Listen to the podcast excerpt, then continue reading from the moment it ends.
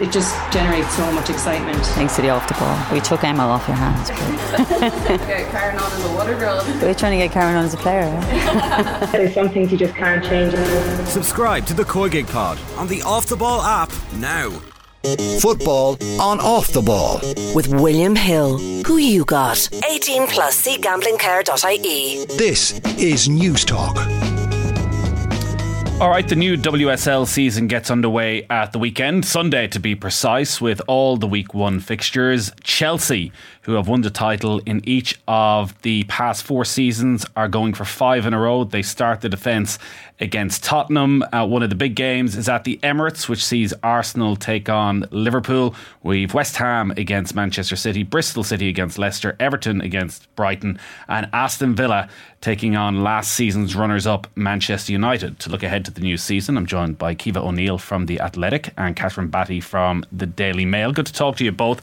Uh, Caoimhe, how does anybody stop Chelsea? Is it they have to catch up to them, or Chelsea going to come back to the pack?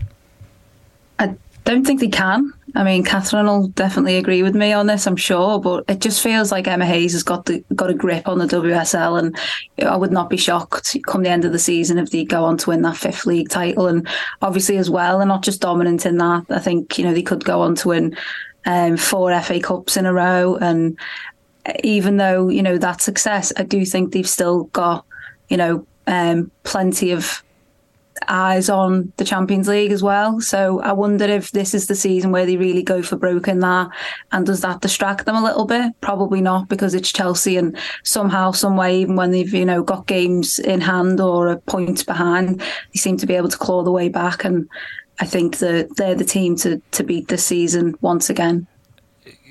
Kathryn, when we're talking about uh, Emma Hayes and her influence on that Chelsea side, how much of it is down to the quality of the players and how much of it is just down to her brilliance as a manager? If if if Emma Hayes was managing Manchester United or Arsenal, would you have them as favourites for the title? Question. I mean, I think it's a mixture of both. I've actually just finished listening to Emma Hayes's um, audio book, which kind of gives you a really fascinating insight into kind of her management and leadership style. And it did feel at times as if I was being given a team talk about life in general. So I can only imagine how great it is to be in her dressing room and to, to play for her.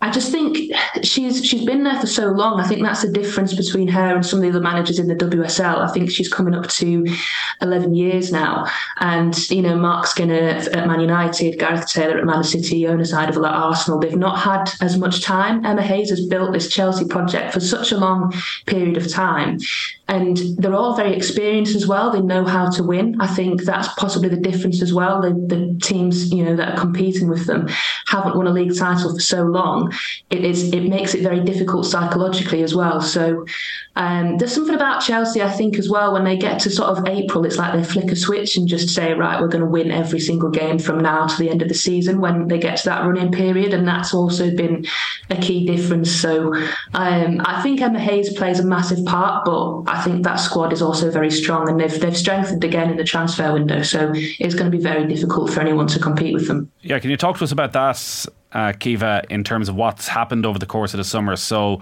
Magda Eriksson, Pernille Harder, it had been teed up well before the end of the season that they were going to be going. We saw a lot of the Chelsea stars at the World Cup. Uh, obviously, Sam Kerr, I'm sure it was weighing on her mind for the last six months of last season uh, that she would be going home to be the superstar at that World Cup. And obviously, it was a, an injury blighted summer. And then Lauren James uh, is now one of the most recognisable figures in the game for good and for bad after the summer. But what else have they done uh, to reinforce? Well, they brought in a young forward who I think I'm really excited to see, who's been playing in Mexico, Mia Fishel. I think she scored, I mean, a lot of goals. Um, so she's someone that will come in and support Sam Kerr. And like you mentioned, Lauren James is absolutely world class. And I've been saying that for such a long time. I think a lot of people have. And I think she showed that at the World Cup and could really be the player, like the standout player this season. That's how it feels. I think with Eriksson and Harder both leaving, you do kind of you know, wonder about the the sort of void and experience that leaves. But then you look around the squad, and obviously you've mentioned Sam. You've got a player like Millie Bright, who's obviously been captain in England of late, and you know there are still those leaders there, even in the absence of you know the players uh, that have left the club. Uh, Kathryn, what are your thoughts on that then, on, on the leadership of Eriksson and Harder? And look, it's a vastly experienced squad, and the likes of Millie Bright are there. Uh, but when you do lose players of that experience, it's not always a straightforward thing that those who come in to replace always step up quickly. Yeah, I think Eriksson in particular because she was such a obviously as captain, you know, she she brought so much both on and off the pitch. But I think because they knew that they were leaving quite early on last season, they almost managed those departures and they spent quite a lot of last season without Pernille Harder, who was injured for quite a lot of the campaign. And and Magda Eriksson didn't play every game last season. She she started some of the bigger games, but sometimes she was on the bench. And they've kind of they kind of almost started to manage their departures last season. So I don't think that transition will be too bad in terms of on the pitch off the pitch, of course, you know they'll miss their leadership and their, their you know their ability to talk to, to other players. But as we've mentioned, they've kind of got a wealth of experience throughout that squad, and they've been in this position before where they you know the season uh, previous they lost quite a few experienced players. They lost uh, Ji, who had been there for such a long time as well. So it's something they're used to, and I, I don't think it will hold them back too much. I think an awful lot of people are going to be looking forward to seeing Lauren James Caoimhe after the glimpses of her absolute brilliance during the summer. And it, it, it doesn't feel as though there's been any uh, huge backlash to the red card. Obviously, England managed to go on and to progress, and it wasn't uh, uh, quite the David Beckham like scenario it was being painted to be at the time. I think she turns 22 tomorrow. Uh, just how good is she going to be? Like best in the world energy. Every Right. time you watch it, it's a true joy. Like if you get the chance to watch her play football live in person, then absolutely take it because she's playing a different game a lot of the time. You know, uh, just the balance, the skill, the quality she's got is incredible. I think you've seen from the World Cup goals, but you know she's been doing that for such a long time as well. And as you mentioned, she's so young. So what can she go on to achieve in the game? Like eventually, you know, that is leading towards Ballon d'Or kind of talk, I think, because she is, you know, so highly thought of, but showing it as well. She's just a tremendous player. Yeah, because Kathryn, watching her in some of those games at the World Cup, her movement, her even for such a young player, her game awareness of always being in the right place at the right time, and just her pure technical ability, the way she controls the ball, it felt a step up, even at that level that she was playing at, a step up on nearly every other player on the pitch. Yeah, and I think the game's just so easy for her. It's almost like she doesn't have to try that hard because she's so good. It just comes naturally. Um, and also, I think she's working under the best manager that she could possibly have in, in someone in Emma Hayes because she rarely kind of praises her in the media. It's almost like she really kind of pushes her because she knows how good she can be. You know, she she kind of, um, as I say, yeah, she really pushes her to give even more. And I think we've only just seen the start from Lauren James. There's there's so much more to come, and um, I wouldn't be surprised if she, at, at some point in her career, becomes, you know, possibly one of the most expensive players if, if another club tried to come in and sign her. Uh, tell us more then about what you've heard from Emma Hayes in the audiobook that I'm sure you're going to be uh, referencing throughout the season. Uh, as I guess as to how she keeps herself motivated a decade in. Maybe it's easy, particularly with the way the women's game has developed. There's more and more interest in her. There's more and more interest in Chelsea. There's going to be more and more people coming to the games. That automatically, it's very easy to stay uh, focused. But it, it's a very long time at the top. It's a very long time at one club. There doesn't seem to be any signs of any complacency from her. It's interesting. She was saying that uh, her sister had said to her during the FA Cup final in, in um, earlier this year that she looked bored on the touchline, and she said, "Well, I have won it a few times, Right. um, but she said she, you know, she wasn't bored. It was just a case of she enjoys it more. She doesn't let the pressure get to her because she thinks, you know, this could be the last time I'm ever managing at Wembley. And I think, you know, that kind of shows the mentality that she has. She doesn't take anything for granted.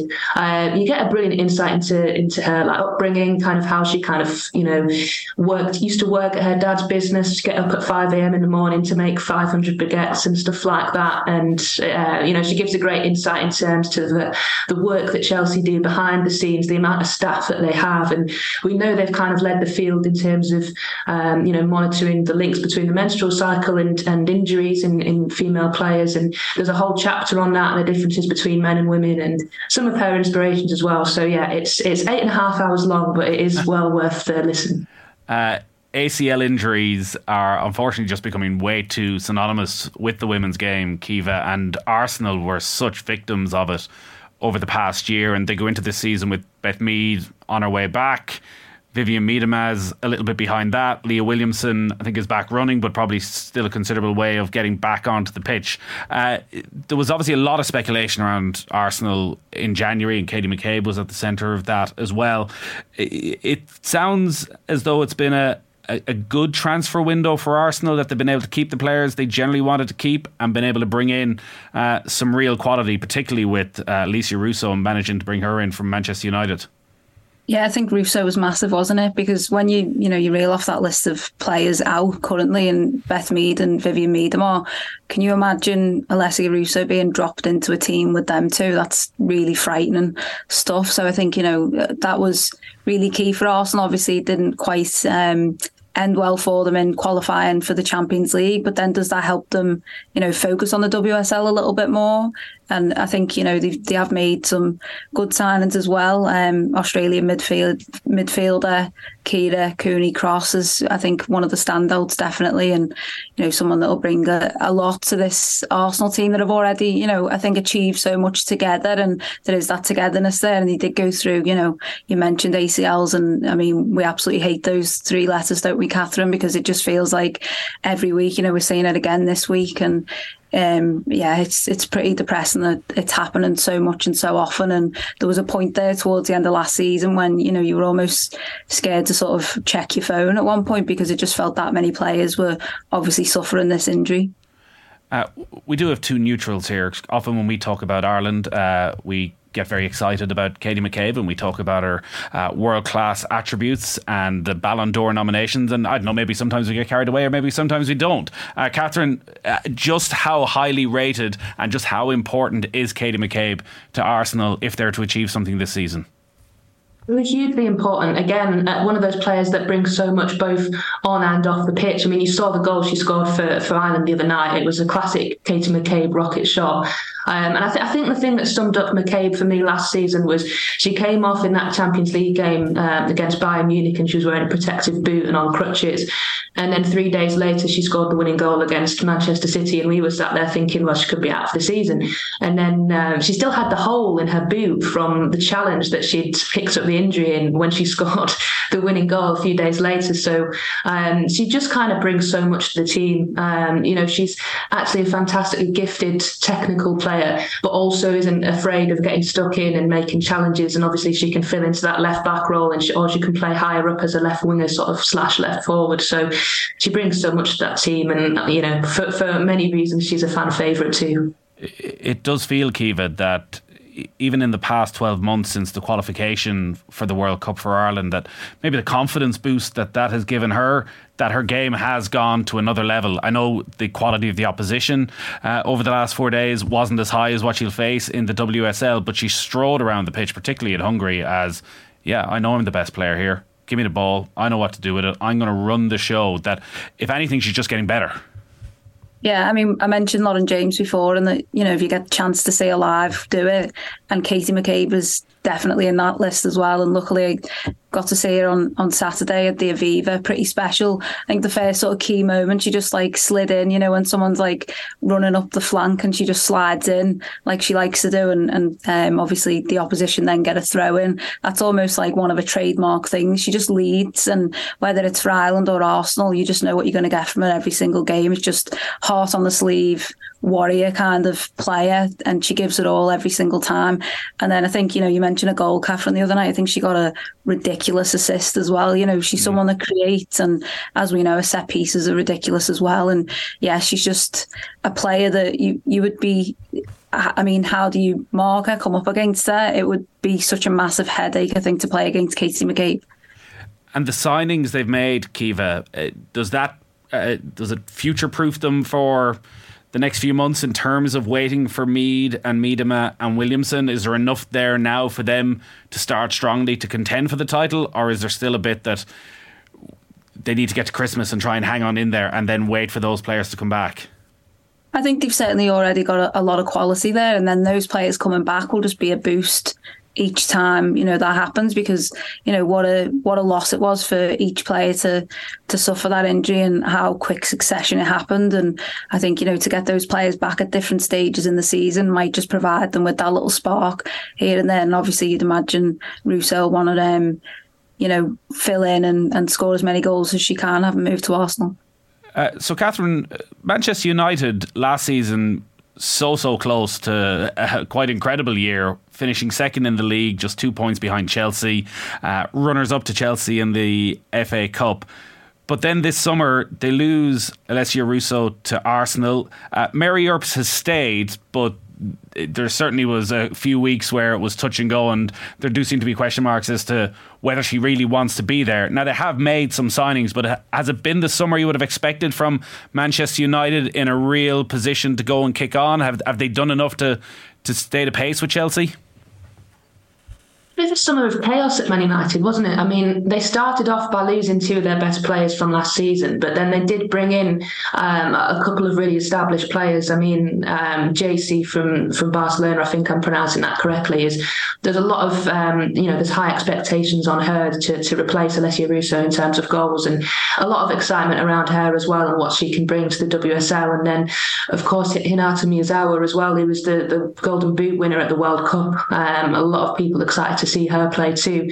But I think what's going to be interesting for Man United and Marc Skinner is how he kind of fits these new signings into his team because we saw last season he played a very consistent 11 and he didn't rotate an awful lot. And, and at times he got criticised for not rotating um, because, you know, it, some of the players looked a bit tired.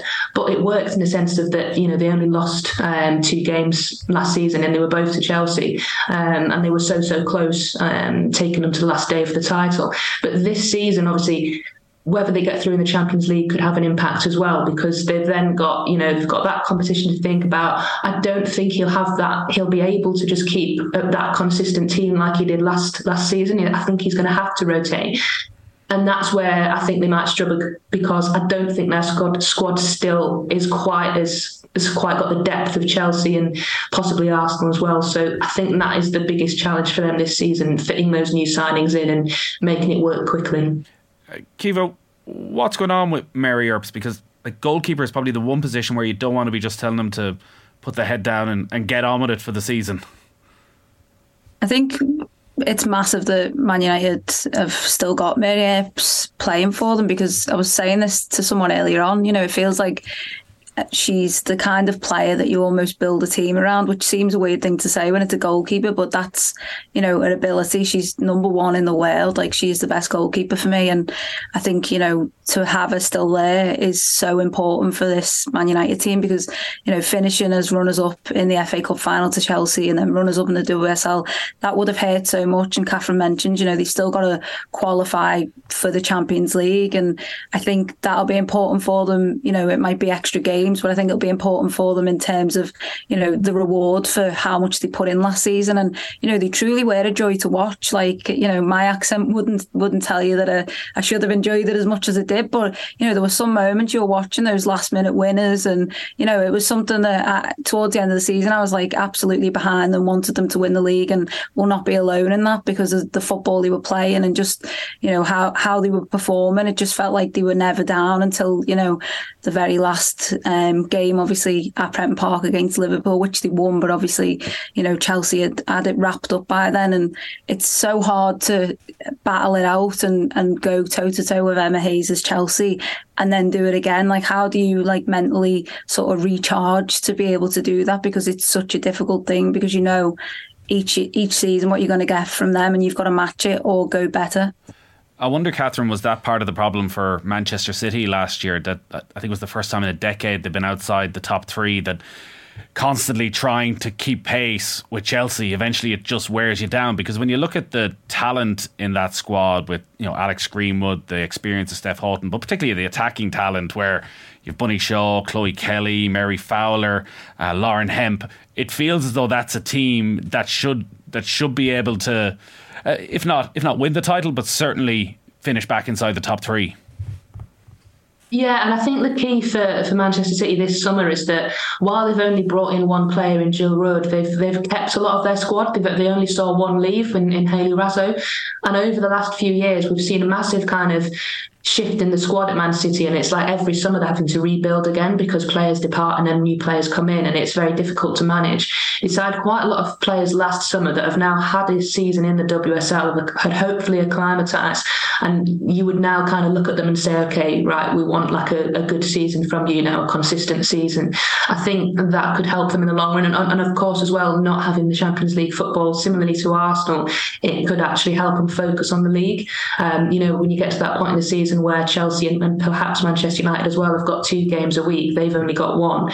Um, so that that could be a key factor. But I think Man City, I think it had just caught up with them last season a little bit where they'd almost been below par for a few years and they'd kind of got away with it because Manchester United were still building. Um, and they, I think they kind of, yeah, they couldn't get away with it last season almost. And they also lost the first two games of the season. And it seems ridiculous to say, but in such a small league, if you lose two games that, that early on, it's almost like you're almost out of the title race after two games because you've got to be near perfect to win a trophy. Um, Chelsea only lost one game last season, Man United only lost two, um, and obviously City went on to lose a few more after that. But to lose the first two, it's like you're playing catch up, you know, straight away. Uh, Caoimhe, we had Jonathan Wilson on the show uh, earlier in the week, and he was uh, talking about the men's Premier League and the ever widening gap between the haves and the have nots and the top and the bottom, which we're really seeing over the first few weeks of the season, where there's a massive points difference already. Uh, when you look at what's ahead for this WSL season, is is it going to be replicated there? Is there a sense that that top four are well ahead of everybody else and that those down the bottom are going to simply struggle to keep pace. That while we talk about the growth of the game and the interest levels, actually, it's revolving very much around those four teams. Yeah, I definitely think there's a top four and then the rest of the table. And, you know, you've got to look at Man United, I think, uh, as the positive and how they were able to sort of break into that. And that's what teams like Aston Villa, Liverpool, Everton, and, you know, the rest of the league will be trying to do. But it is such a difficult thing when you've got front runners like Chelsea doing what they do season in, season out. You know, like Kathryn mentioned, lost the first game to Liverpool last season, but then, you know, just go on a ridiculous run because that's what they do. And, you know, to compete with that in every aspect of infrastructure is difficult, but teams are slowly but surely catching up. And I think, um, you know, in terms of like Liverpool, for example, you know, the training now at Melwood and, you know, improvements have been made slowly but surely there, consolidating the place back in the WSL and, and where they can go from there is, you know, we're not quite sure yet, but breaking into it is so, so difficult. And I think that Man United need a lot of credit that they actually were able to do that.